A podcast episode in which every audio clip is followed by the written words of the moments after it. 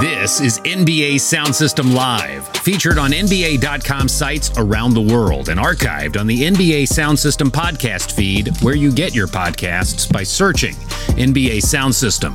Thank you for joining us. Follow us on Twitter, Instagram, and Facebook, each with the handle at NBA Sound System, or visit us at NBASoundSystem.com for more. Now, to the host for this edition of NBA Sound System Live, Carlan Gay and Micah Adams.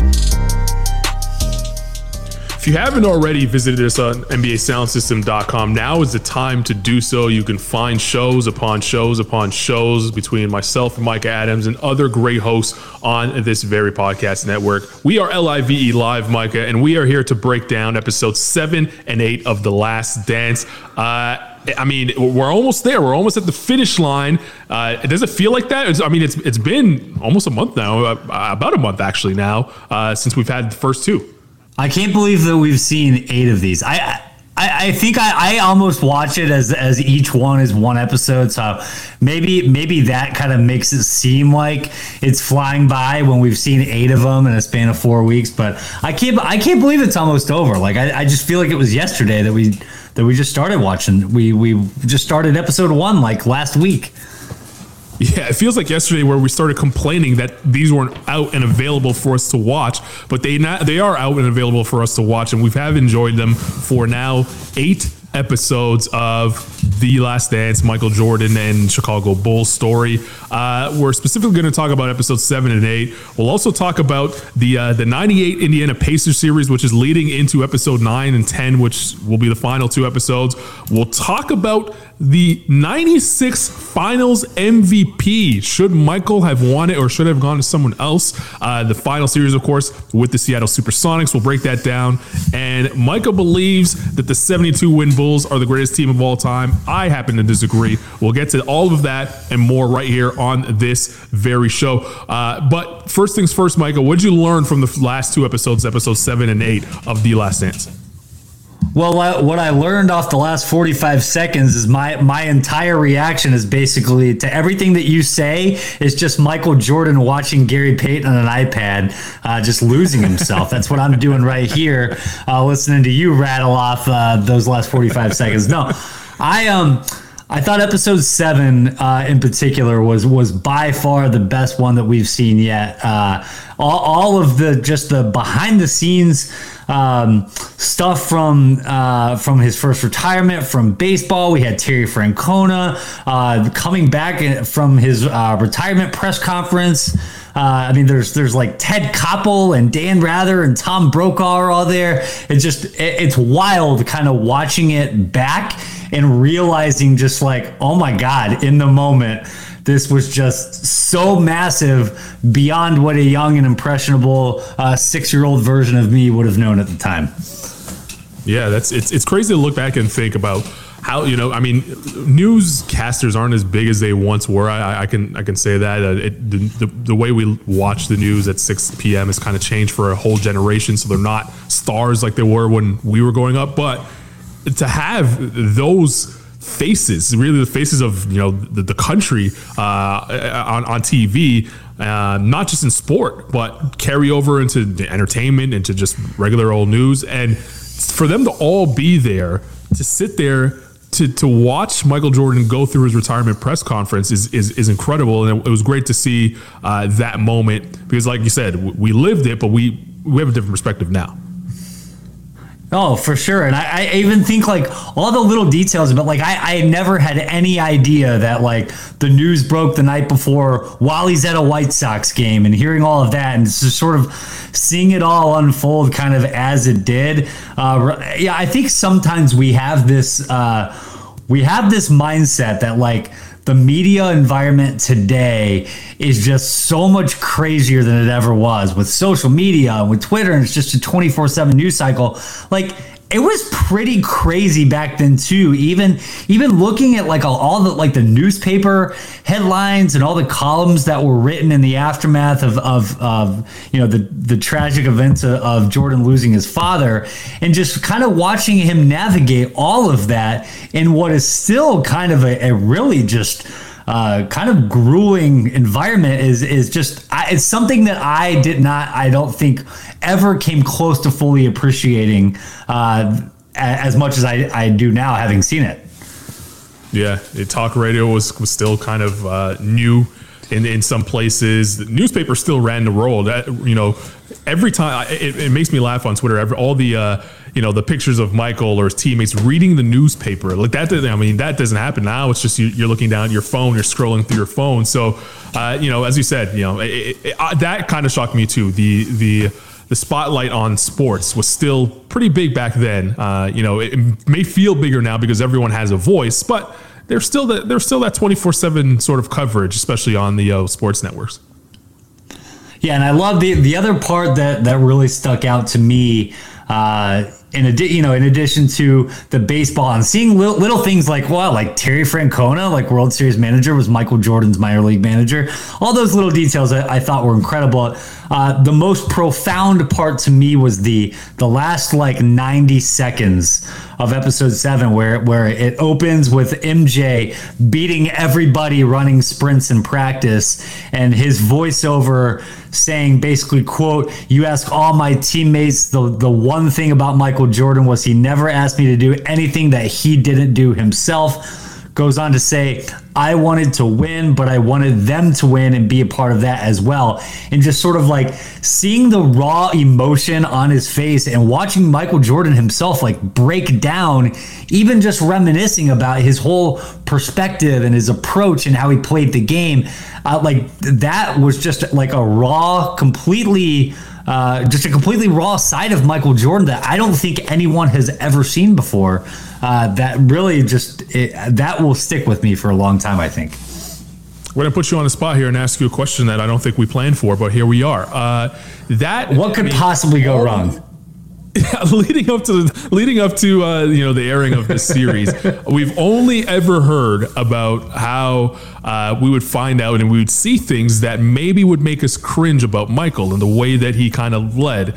And you know, eight episodes in, I feel totally fine with the way he led, uh, and, and and and the things that have been shown in the documentary to us. You know, I mean, there's things in there that you probably cringe at if you were, you know, if you if if you and I are in the office and you get up and we and we I punch you in the face, uh, you know, it's probably not going to go over as well as the same way that you know he was able to get away with that with Steve Kerr and go on to win three championships after that. That's it's a little different, but I mean, it, it, wasn't outrageous to me. It didn't shock me. I didn't see anything or hear anything so far that shocked me, which which you know makes me think about: Are we giving MJ a pass for the way that he led because he won?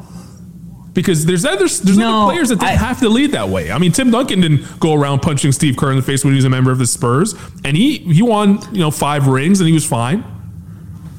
No, it, but look, everybody's got their way of, of doing things, right? And I think just because Michael Jordan's way was different than Tim Duncan's way or different than Magic Johnson's way doesn't necessarily make one of them right or wrong.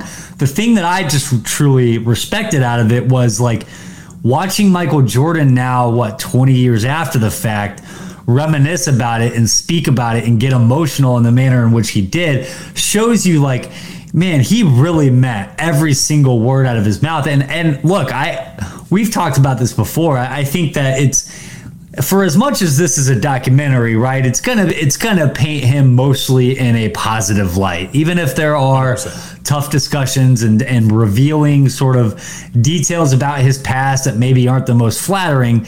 But like you have to imagine that th- that this is being framed in a way that kind of gives him a little bit of the benefit of the doubt. But then when you when you see kind of the passion and emotion of it, looking back on it, you just I, I just I, I love the authenticity of it, and I think it's just it's incredibly refreshing to see the degree to which all that like he's not just like uh, it's not like a branding campaign. It's not like Michael Jordan's trying to market himself.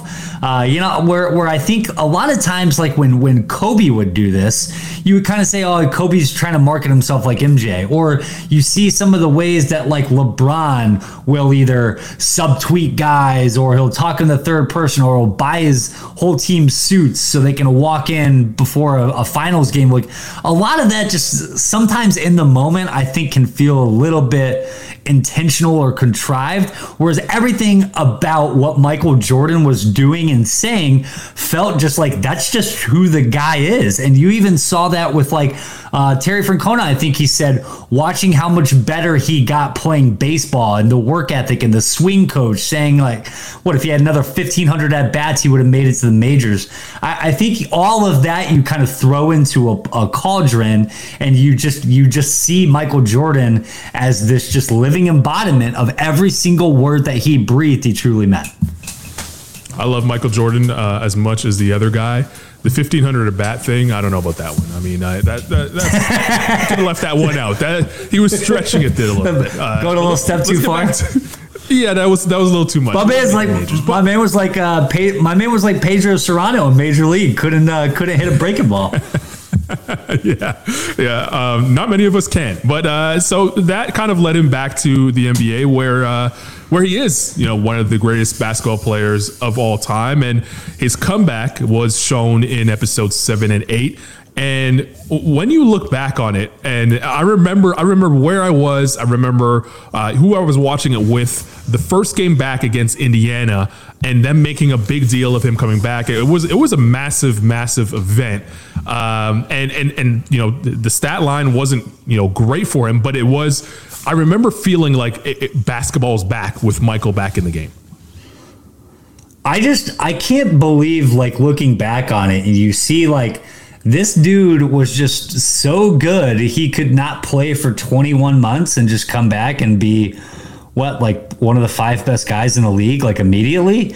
Like it's it's just it's absolutely nuts. Like i can't imagine that happening today yeah, it's it's insane to, to think about how uh, he was able to just kind of get off the couch, you know, so to speak. Oh, it wasn't really he was playing a completely different sport, but he came out of retirement and just you know was the second best player on the floor that night. Uh, you know, against a really good Indiana Pacer team, and they almost won the game. Like they took the game to overtime on the road. hadn't played with some of those guys on the on the team before. Only Scottie remained back from you know the championship years, which is you know uh, something we'll get into here. But that was, I mean, that that's pretty remarkable for him for him to do that. Um, when you look back on that, you know his 17 game regular season in number 45 you know what I mean the numbers are the numbers, but what really sticks out to you? I mean, he, he did average 27 points per game in, in 17 games back. I think people think people uh, first of all, I think people kind of give him not a like a pass isn't the right word because that it feels like that just feels like like I'm coming at Michael Jordan and it's like that's not what this is at all. But people talk about like like the 94 95 playoffs as if they just didn't happen. And like 94, okay, that's fine. Like Michael Jordan's not around. 95, like in that Magic series, like he's awesome. Like he's not good in game one. Uh, he has some bad some bad stretch down down the end of game six there. But for the most part, like Michael Jordan is Michael Jordan, right? And I feel like people people kind of talk about, oh, he was six and zero oh in the finals. Well, like they would have been six and one in the finals had they gone on to play the Rockets, because the Rockets absolutely smashed the Magic, and it's a Magic team that that kind of like was too much for for for Michael Jordan and the Bulls. So the Bulls are Wait in a, a way like they're kind of lucky that they they're kind of lucky that they lost the Magic. Timeout. So well, the, the, we yeah, know why go. the Rockets beat the Magic, uh, you know, as badly as they did. It's because the, the Magic just weren't ready mentally to take on the challenge that were the Rockets. The Rockets had been there a year before. But they were ready. But they were ready mentally to take on Michael Jordan. Well, Michael Jordan, the team wasn't as good. The team wasn't as good with with uh, with MJ there. I'm saying that the the like Nick Anderson goes to the foul line, misses those free throws. That changes the entire series. They end up getting swept. They just didn't have the the mental capacity to bounce back from them from that, right? Like I, I, I'm just saying that that team was good, but they they just were too young in that big of a spotlight. Like if the Bulls get there it's a different story. Like if, if Michael's able to find I, the confidence the way that he was able to find it in you know halfway through that Magic series, and he's as good as he is, and the rest of the team sort of follows. I, I mean, who's to say they're seven and zero oh in that in that uh, no, I don't, final series? I don't buy that for a minute. Look, because the, the same Nick Anderson that misses those free throws is the same one that wins it at the end of game one against Chicago. He's the same guy that he's like the best guard on the floor the last 90 seconds of game six, right? Like he forces MJ into the air ball and then he hits the game winner. Like you can't say that a guy that's able to do that multiple times to win a playoff series against Michael freaking Jordan, all of a sudden, uh, all of a sudden now in the finals just isn't up, just isn't up to the task. I don't think it's that he's not up to the task. I think he just he just choked. I think there's a big difference between not rising to the occasion and then somebody just like fundamentally not being ready. I just, I don't know. I look back at that 95 series and how they lost to Orlando, and we talk all the, how many times in just any conversation have you heard like, oh, Michael Jordan's the best ever. He went 6 and 0 in the finals. Well, like, yeah, like 6 and 0 in the finals. Okay, so like he, it's, it's a good thing that he didn't get there in 95. Yeah, I don't know. I, I, I think people ca- kind of casually. I think people kind of like casually it's not give him a pass but again but it's it's kind of like they don't they don't kind of like take that 95 playoff series uh seriously because it's kind of like making an excuse. So let me tell you, if they if they w- say Michael Jordan instead of airballing that shot in Game Six, say they say he makes it, say they win Game Seven in Orlando, and then they go on to beat the Pacers in the Eastern Conference Finals. If the Bulls lose in the finals to the Rockets, we we he's MJ is not glorified today the same way that he is because he's had the perfect record, right? Stop it. He's not. Stop it. He's not. If he if he goes to if he goes to you know four straight finals and wins three of them, knock it off. What are we talking about? No, but like yeah, the, of course he was no, but the whole six. But there's the whole six and zero oh thing, right? It's like six finals, six wins, six finals MVPs. Like six and one doesn't have that same ring to it. It just doesn't. No, I'm not saying it does, but we would still think of him as the greatest player to, to ever play the game. I mean, don't do that. He comes back from from from missing, you know, a year and a half of the game and and was able to carry the team to the finals and they lose to the team that won the championship the year before. You think we would look differently upon Mike? Stop. I do. I do. Oh, God, you're killing me right now. All right, let's move on before we get into, into a bigger argument about this. The, the, the next I'm season, about to punch you so in the, the face.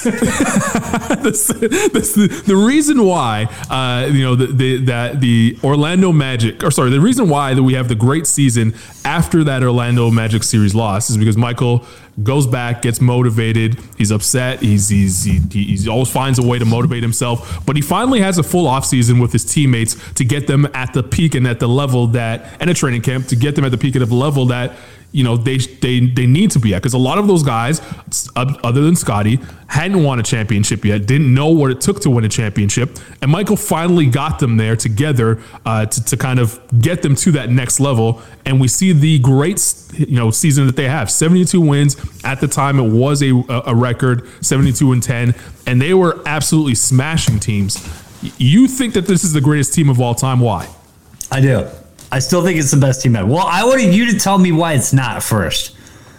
Well, I want you to tell me why it's not because there's there's a team that you're going to talk about that I think everybody would gravitate towards, and I'm just I just want to tell you that you're wrong, but I want you to say it first before I tell you why the why it's the still. It could be recency bias. Could, really could be recency bias, but the fact this, the the 2017 version of Golden State Warriors is the best team that I've ever seen, and I think is the best team of all time. They won 67 games in the regular season. Uh, you know, a lot of that was without Kevin Durant. Uh, uh, you know, he, he missed time. I think he missed 20 games that year, uh, and and you know a couple games in the playoffs. They lose one playoff game the entire run, one playoff game, and it wasn't like they're going up against chop liver. They were going up against good teams, and they were smashing these teams. Uh, a lot of double digit wins throughout were. the playoffs. It, this you're, you're, talking about Steph Curry, one of the all time greats.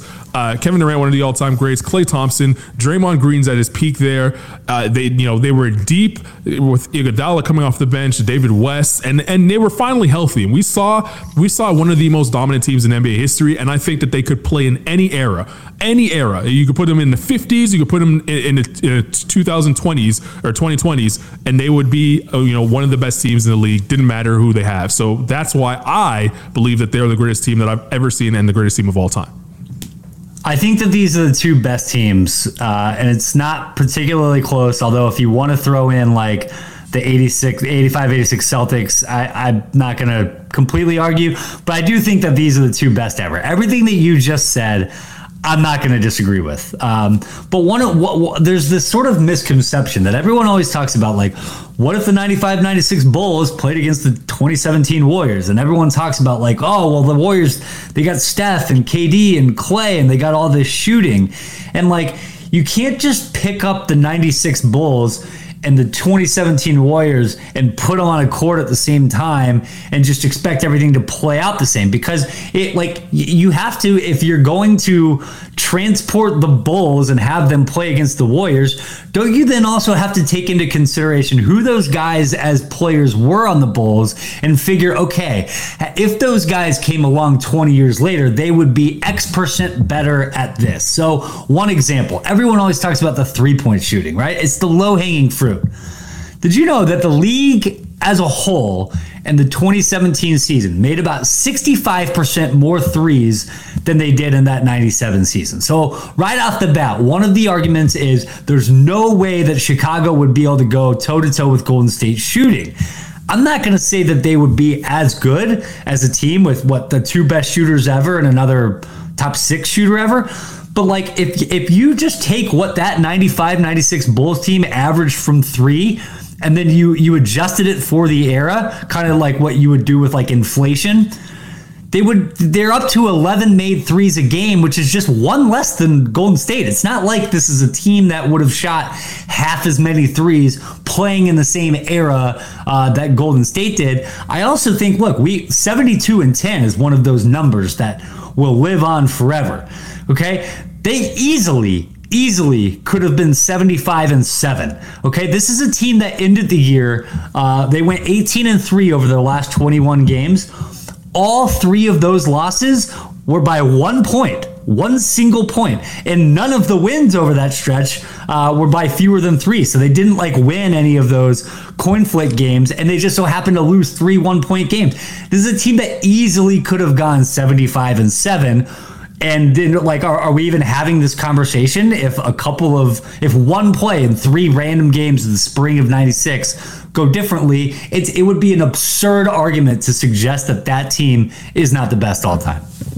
I mean, you can make the same argument though for the for the 2017 Warriors in terms of there's games that they probably, if they push to the gas pedal, they probably go out and win those. Like they, we saw what they can do the year before they get Kevin Durant. We saw what they can do when they are chasing that mark, and they broke the record. They broke the regular season win record when they were trying to do that.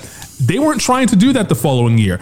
The following year, they were just trying to get better as a team and try to win a championship. Their focus was on finishing with the ring because they missed the mark the last season. So if they were coming into the season with the mentality of we're going to go out and get 74 wins, of course they get 74 wins with this team. I mean, they were they were easily the best team in the NBA that year and easily the best team in the NBA history. I mean, you can make the argument same thing. You can make the argument that there's games like I said without Kevin Durant, if Kevin Durant plays those games, they have five more wins on their total, and we're, we're talking a completely different conversation. Now they have 72 wins as well. So I, I, I forget about that. That's that you that don't give me that. That's a bad that's a bad take on your on your part with uh with that. And and when you look at the, the landscape of the NBA. How many look? How many bottom feeding teams were there in 1996? There were some awful. I'm glad teams. that you went here. I'm I am so happy that you went here. No, no, finish your point. I just wanted to rudely cut you off before no, completely I, I, dump I, trucking you into the. the, the no, mean, because I've heard this before. Uh, okay, fine. I've heard this before. Everyone talks about like, oh, it's it's expansion, the Raptors and the Grizzlies, and, and the league is diluted. And what are we going to do now with 29 teams? There's more teams in 2017 than 1996. Uh, the other part of this is if you just take a look at what the, each of There's these teams team. did. Uh, hold on. If you look at what each of these teams did only against good teams Okay, so if you look at just just how they how dominant were they against winning teams? Okay, right. so take out all those scrubs, take out the bottom feeders. Okay, I don't want to talk about the Toronto Raptors, who, by the way, were one of the teams that beat the Bulls. Uh, it, it right. should be known. So shout out to shout out to, to Mighty Mouse. The 96 Chicago Bulls, if you look at only games against good teams, have the best ever scoring margin in NBA history. Second best, the 2017 Golden State Warriors. These are the two best teams ever against good teams. But for people to just throw out the 72 and 10 uh, as some byproduct of of playing in a diluted league in an expansion year is just absolute and utter BS and disrespect. It, it, because it just does it doesn't stand up to what they were still able to do against the best teams in the league, which was just dominate. They dominated everybody. Not not saying that they didn't. They did dominate everyone, but you have to take into account that there's two expansion teams in the league that you know scraped together to win you know 21 games for the Raptors. Uh, you know one of them, as you said, came against the Bulls. They shouldn't have lost that game to the to the Raptors. That's another story here, either here or there. But there's the Raptors actually didn't even finish in last place in the Eastern Conference that year. The Sixers did. 18 wins on the year. That's horrible. No team in, in, the year that the, the Golden State Warriors go 67 and 15, no team won less than 20 games the the depth the depth of the West is is a good like I, am not to sit here and say that like uh, the the the landscape of the league top to bottom was probably better in 2017 but I just I, I think it's just too easy to just throw away or not throw away, but people kind of look at that 95 96 record and somehow think that it's inflated because there were two expansion teams. When you look at what they did against the other really good teams, they beat the crap out of everybody. It's not a team that went, they didn't go 71 and 10 against bad teams and played one game against a good team or something. Get out they, of here. They beat some good teams. Yeah, they beat some good teams. It's okay being second best to one of the greatest teams of all time. I don't know. I will say, I will say one of team was great. One of the feathers in that Warriors team's cap is so they, they go 16 and 1 in the playoffs after starting 15 and 0 the only way, the only reason that they lost uh, the game four of the finals is because the Cleveland Cavaliers, lit- they literally made the most threes in any game in NBA history. Like they they they went they got hotter than any team had ever gotten in any game. That's the only reason why the gold like that's what it took to beat that Warriors team. So um, whatever. Yeah, it was potato potato. They're both great from from a special team, and it, it took greatness to, to finally beat them. Uh, I mean, the seventy two win war, uh, uh, sorry, Bulls were incredible, but immediately after, I give them credit for this because immediately after the season, they go on the campaign of seventy two and ten don't mean a thing without the ring, and it, I mean seventy two wins is special. The you know historic season, they understood that, but at the end of the day, they had to complete it with a championship for it to mean something. And they were able to get to the Eastern through the Eastern Conference, you know, relatively unscathed. But they got to the finals. They go up three nothing on the Sonics, and then everything changes. Does it all change? I, because I, I, think that this is something that gets misremembered. Don't you're you're falling you're for disrespectful right no, now. I am doing. Payton. No, I'm not. You're you're you're falling for the trap of a team just taking its foot off the gas.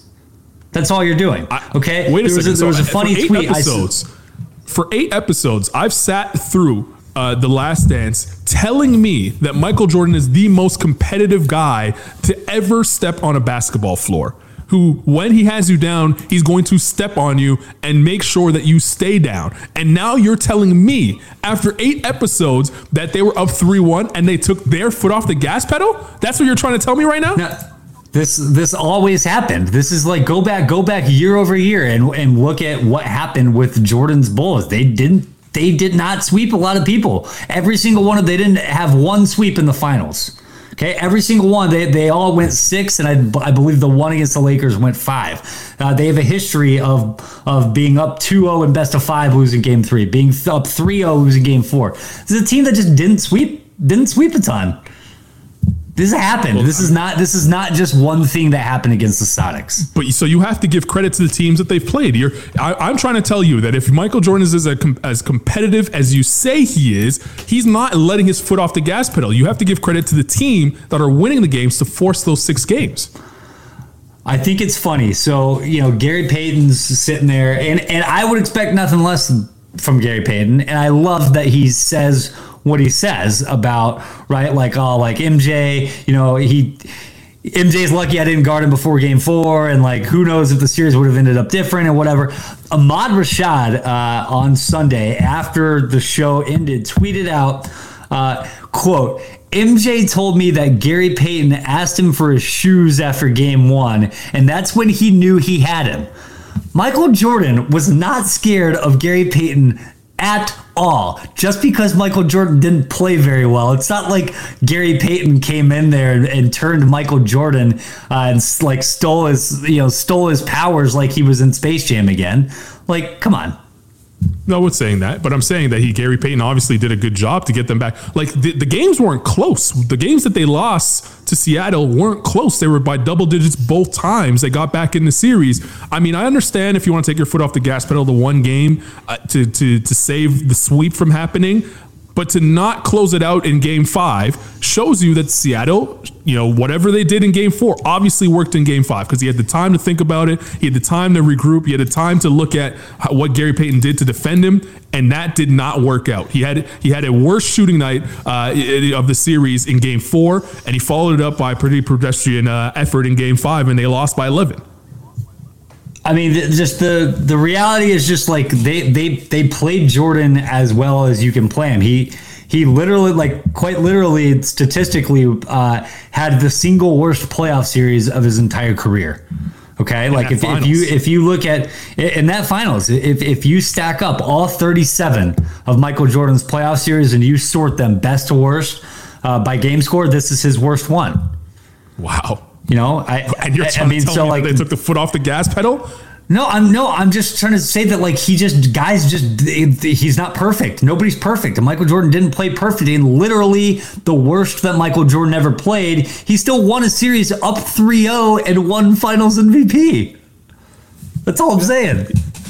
I, am just saying that it's more of a you're uh, you're trying to make it seem like they took the foot off the gas pedal. There's more there's more to it. I think Seattle got back into the series when they made the adjustment of putting Gary Payton on Michael Jordan. I'm not saying that Michael Jordan was afraid. I'm not saying that he he wasn't still going to put up great numbers. I'm saying that he was probably a better option than Hersey Hawkins. This is literally the defensive player of the year. I love it. Her, Hersey Hawkins' name name gets brought up before Shawn Kemp or Detlef Schrempf here. Well, he, neither of them were guarding Michael Jordan. Hersey Hawkins had that, no, I know that unenviable task, and he, he got you know hammered in the first three games until finally George Karl decided to, to coach and make an adjustment. so you're throwing George Karl under the bus here. I am throwing. This was an opportunity for George Karl to make the series a series. If he puts Gary Payton on Michael Jordan from day one, we don't know if it changes the outcome. Maybe the Bulls still go up 3 0, but I guarantee you this they are not getting blown out by 17 in game one and not getting blown out by 22 in game three to, to, to, to go into a 3 0 hole. He literally threw everything at the wall at them in game four, and it worked out. Had he had that mentality from the beginning, maybe we're talking about a, a you know a game seven that Michael plays in the finals. Maybe we're talking about the Seattle Sonics winning the championship. We'll never know. But he didn't even give his team a chance until it was too late. I don't know, man. If it, when, when your best player is asking for Michael Jordan's shoes after game one, I don't care what you do the rest of the. It's done. It's over. That thing was over. It was never close. It's the most most lopsided six game series uh, that ever. well, well, that's where you're wrong. It wasn't their best Ever. player. I, I will. I do. I do want to give shout out to Shawn Kemp. Uh, Let's do that. Who, who, by the way, was a was a 23 and 10 for the series.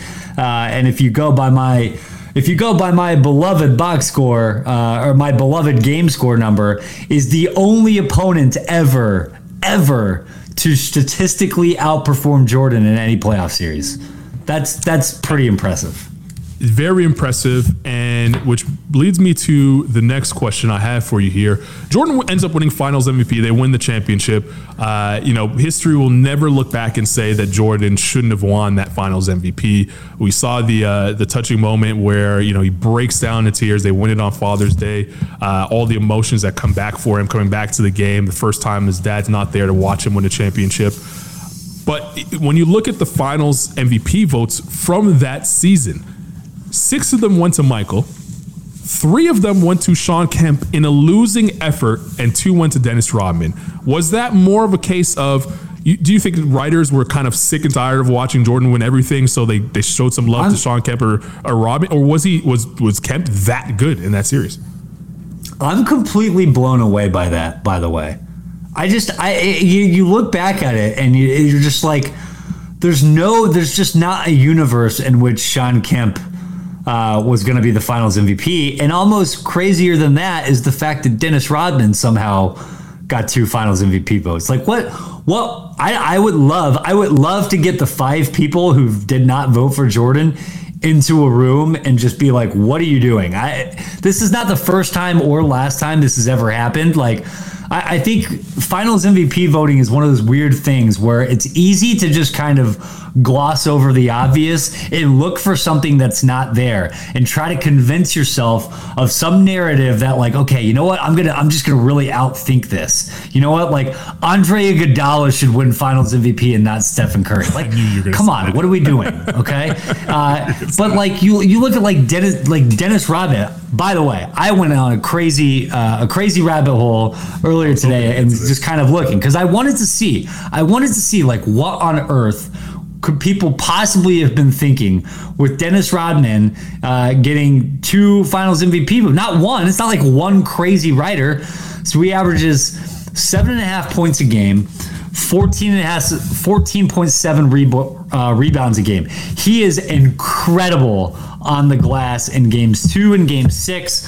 Uh, has 11 offensive rebounds alone in both of those games. But got me to thinking because I, I think people would throw the well, well, Andre Iguodala won Finals MVP. Andre Iguodala averaged like 16 and a half points a game uh, and was guarding was guarding LeBron, who like went nuts. By the way, I, I never understand the that one. But you look through all the Finals MVPs. My man Wes Unseld uh, the only finals MVP ever to average fewer than 10 points a game. So, what does that mean? He must have like led his team in rebounds or assists or minutes or like Wes Unseld must have just done all sorts of other things. Well, you'd be wrong because he didn't lead his team in rebounds, he didn't lead his team in assists. Elvin Hayes averages 21 and 12 on his own team, and Wes Unseld gets it in a series in which he's his team's seventh leading scorer. What are we doing? Dennis Rodman winning finals MVP in 96 over Michael Jordan would have been more ludicrous than Wes Unseld winning it uh, in 78, which, by the way, also came against the Seattle Supersonics. So I'm done. I'm, I'm going to breathe any, now. You can go.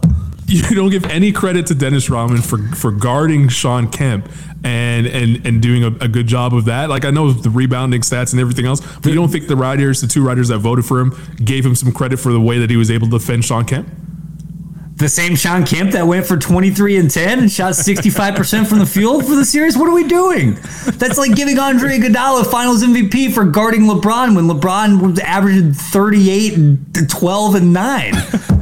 No, it's it's, it's, it's absolutely ludicrous argument. Is, is, that the craziest? Is that the craziest uh, Finals MVP? Uh, was there any other ones where you, dig, were digging into? I know you Wes Unseld, you're you're you're massive. Nah, Wes. I uh, once I once I locked once I locked in on Wes Unseld, but it's yeah, I mean this kind of happens every once in a while, right? Where like like Tony Parker wins Finals MVP instead of Tim Duncan, where it's like okay, like just because another player happened to play well, like doesn't make him the freaking MVP. Like it, it, it's just it, it's it's just a classic. It's a classic overthinking it. It, it, just uh, it, it blew my mind. It blew my mind that that there were five of eleven people who looked at that and said, you know what, Michael Jordan is not the Finals MVP. Like that's yeah. nuts. I think that was more of a product of people sick and tired of, of, of, of, watching Mike win everything. Or for the for, I don't know who why they voted for Dennis Rodman. The two people that voted for Dennis Rodman voted for him. I think the three people that voted for Kemp, whoever they are, uh, were, were had to have been West Coast writers. And at the time, we obviously don't have the league pass and access to the league and stuff like that. So they just wanted to make a point of, hey, this guy was really good on a really good Sonics team, and maybe later on in history we won't forget about how good he was in this series and all the season. Uh, but uh, you know that that's the only thing I could think of when I when I look at uh, that Finals MVP vote. So six for Michael, like why three for Shawn Kemp, and two for Dennis Rodman. That's crazy. Why is the Kemp? Why is it Kemp getting those and not like if you're a West Coast writer? in June of 96 looking at this, don't you look at it and say, like, you know what? Like, it's Gary Payton's defense that made this a series. Like, I, I just, I don't understand why Kemp. Like, I get the, okay, 23 and 11, but like, you don't look back at that and think Shawn Kemp. You look back at that and you think Gary Payton guarding Michael Jordan. It's just ludicrous. It's, it's dumb. Yeah.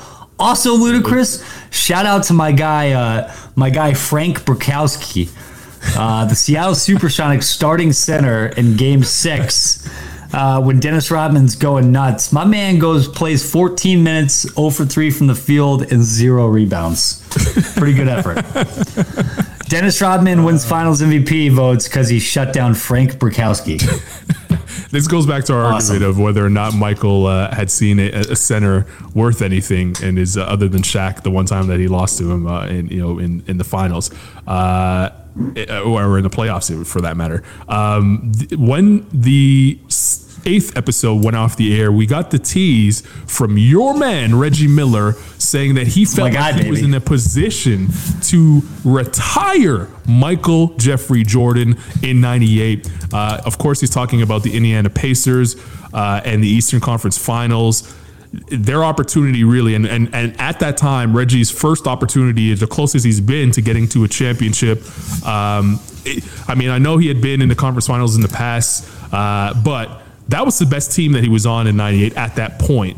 And he was at the peak of his powers at that point as well. So this had he gone through, I think Reggie really felt like he could have won a ring had he gotten through Michael in 98. I know he gets to the finals in, in 2000, but that Laker team wasn't losing to the Indiana Pacers. The Jazz No. probably would have been, you know, a, a tough matchup for Indiana, but one of the two greats that don't end up with a ring, Karl Malone and Reggie Miller, get a ring in that series if it wasn't for Michael Jordan. So I mean, what are you looking forward to to seeing in, in episodes nine uh, about this Indiana Pacer team that was pretty good when you look back? I'm ready to be fired up by the glorification of Reggie Miller and how history looks back on that guy as some larger than life superstar when the reality is just that's just not the case. I'm I'm ex- I'm already getting my blood pressure is already rising, getting mad about something that I honestly doesn't matter and I shouldn't get mad about. Well, what, what's the issue here? He's, a, he's an all star in 98. He takes his team to the conference finals, pushes Mike's to seven games. He hits the game winner to, to tie the series up at two. What's the issue? I think I think he He's did a fine. good job in 98. He's fine. He's a good. He's a good player. Okay, he's a Hall of Fame player. Uh, he's an All Star. But people, I think, look back on the '90s and think of like Reggie Miller as some some like mythical like Mount Rushmore '90s guy. I'm like, you can you finish better than 15th in MVP voting one time? The, the, the, he had a teammate, Rick Smits, got as many MVP votes as Reggie Miller did in '98. But- Okay, but- but- biggest game of Reggie Miller's life. No, we're, we're, we're going to see in episode nine, we're going to see the biggest game of Reggie Miller's life. Okay, game seven against the Bulls. He's got a chance to retire Michael Jordan. His words, not anyone else's. You know what he does? He goes scoreless and he shoots one freaking time in the fourth quarter. One time. Don't do that. And you're trying to put Don't Michael. Jordan out to pasture? What are we doing? in- I, I am second. doing it. Wait a sec. He didn't. He didn't go scoreless in, in the game seven. In the fourth quarter of game seven, he shoots one time. His shot chart for the fourth quarter is a missed baseline jumper, and that is it. Okay? Derrick McKey is shooting more. Jalen Rose is shooting more. Rick Smits is shooting five times as many. What if you're Reggie Miller and you have the audacity to walk into that arena and think that you're about to be the one to put the final dagger in Michael Jordan's? I'm sorry, Reggie Miller is not Arya Stark. He's not. He's not even close. He was being guarded by two of the greatest def- perimeter defenders of all time. What do you want from him? Someone else wa- had to step I up. want you to- didn't step up. Get over it. Be better. I don't know. I, I would. I just help. would have liked. I would have liked to have seen. You're right. He did need help because he's like a. He's basically just like 1998 JJ Redick. Oh my goodness! Don't do that. Don't do that. We're tired. Don't do that. I love JJ Redick, but come on, knock it off. Oh man. I I, I hope I hope that I hope that they. You know. You know what's another fun one if. um if so, Michael Jordan comes when he comes back in '95, right? They they play the Pacers and they lose, and then the next time they play in April, uh, the Bulls just they beat the crap out of out of the Pacers. I think they're up by like 17 at the half. Jordan still doesn't play well. If the Bulls would have beaten Shaq and the Magic, they would have played Reggie uh, and the Pacers in the conference finals. It's kind of crazy that like you think of Michael Jordan and Reggie Miller and I, I, I don't know, you just the way that they're talked about, you would have think like they had all these battles. This is all they only played each other one time in the playoffs. Yeah, it was kind well, of wild to think about. It was an epic series, and, and and it'll be the story series. will be told in episode nine. Uh, it will we'll uh, we'll we'll leave it there and and and kind of get you set uh, and ready for next weekend's uh, last two episodes of The Last Dance.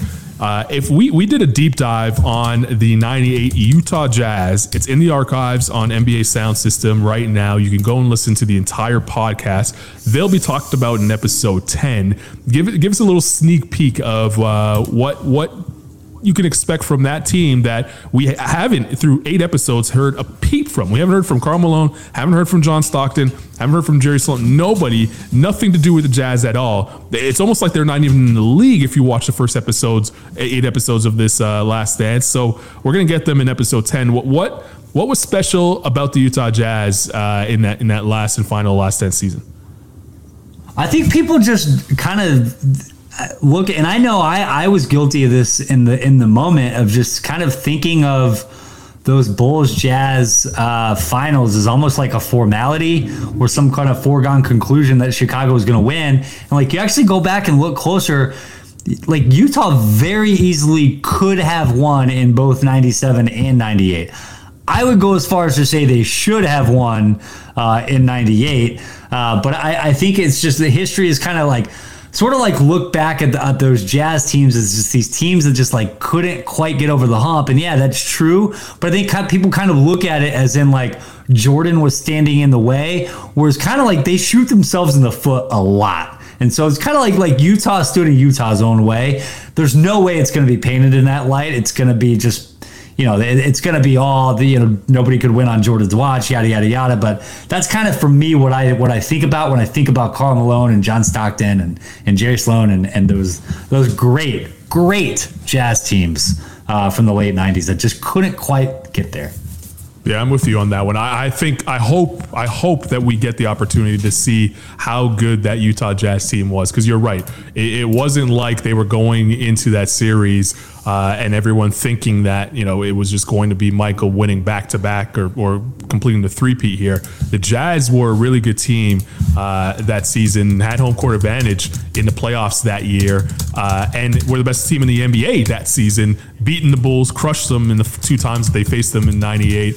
Uh, and you know, with all the, the, the drama and turmoil that we're seeing behind the scenes now, that was happening, and the Bulls had to overcome that to beat the Utah Jazz. Is you, you're right. It wasn't like the Jazz weren't good enough. It was that the Jazz kind of just stubbed their own toe. So I hope it's painted in that light to, to show how good Karl Malone and, uh, and, and more importantly for me, John Stockton truly was as a basketball player.